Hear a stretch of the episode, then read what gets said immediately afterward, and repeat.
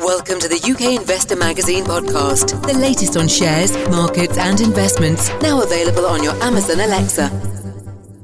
Hello and welcome to the UK Investor Magazine podcast, also available on your Amazon Alexa as a skill.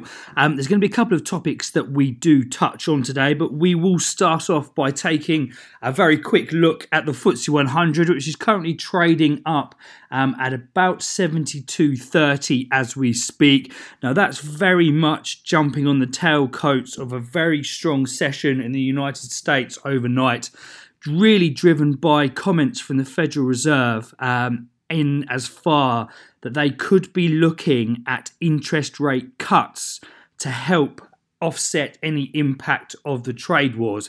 Now, that's a massive change from the Federal Reserve, as only six months ago we were speaking to people about how many rate rises there would be throughout 2019. Um, now we're looking at a situation where the Federal Reserve are talking about cutting rates. So that obviously shows that they have some concern about the economic impact of the trade war. Um, and that's really um, sort of spilled over into their minutes and some of their, their hints that they've been putting out um, very recently. And that came to a head yesterday. And we have seen um, quite a sharp rally. The Dow Jones overnight was up about 500 points. Um, and we did see a strong rally in the FTSE 100 this morning, touching about that 72.50 level. Um, we have traded off slightly since then. Um, but yeah, that's very much looking at uh, accommodative monetary policy from the United States, adding a little bit more liquidity potentially to the global economy. So stocks are seeing that as uh, as a good sign. We're going to move on now and touch on uh, a story which will be very familiar to a lot of the investors listening to this out there, and that is the story of Neil Woodford's Equity Income Fund um, closing its doors to buying and selling for a period uh, of about 28 days. Now, this comes after a, a period um, that the fund has suffered substantial uh, redemptions um, from investors. An example of this is the Kent County Council pulling uh, 250 million pounds out recently, um, and they are one of many uh, investors, uh, both on an institutional level and a private level, um, have been pulling money from the fund.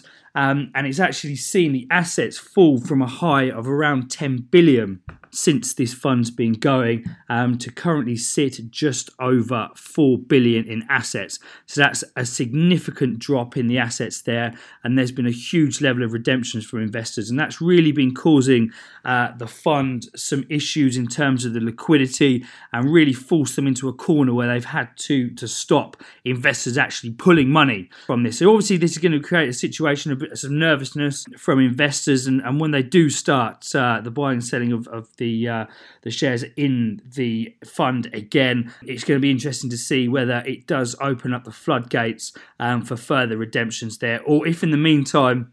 Neil Woodford is going to be able to install some confidence back into his funds. But we'd have to actually look at the, the situation that's led to this because he was very much a superstar fund manager um, with uh, Invesco Perpetual. He was there for many years. Um, he famously navigated the financial crisis and produced some of the best results um, on a global basis during that period and did very, very well for the armies of retail investors that were invested in that fund. He's obviously gone off um, on his own and he set up three funds. He's gone for um, very much an equity approach to things as he's as he's been known for with the equity income fund, patient capital fund, and uh, and a straightforward income fund. Now, one thing to notice there is the one that has been halted for trading is the equity income fund. Now, that would suggest to investors investing into that that there would be constituents within that fund that have high levels of stability in terms of the cash flows that are coming through to actually provide the income and, and be included in such a fund. Now, we're looking at the performance uh, of this particular fund, the, uh, the, the Woodford Equity Income Fund. Now, if we compare that since its inception about three years ago to the FTSE All Share benchmark, we're seeing a 34% increase in the FTSE All Share Index. The FTSE All Share Index is an index of companies listed on the London Stock Exchange with at any point between um, six or seven hundred companies there. Um, so it's a very broad uh, representation of the companies listed in London. So they have risen as a whole 34%. However, those that have opted to employ Neil Woodford to manage their money over that same period have only seen an 11% increase in the fund. So there's a very sharp underperformance in that uh, particular fund, the equity income fund.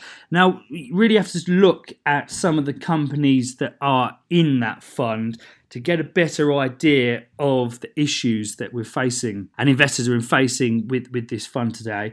And if we're taking a look at the uh, the top ten holdings, it, there's a, there's a very stark difference between those companies that are included in the top ten of Neil Woodford's equity income and those companies that he tended to invest in when looking back to the Invesco Perpetual fund where he did so well over many years. Um, he seems to have changed his strategy to some extent.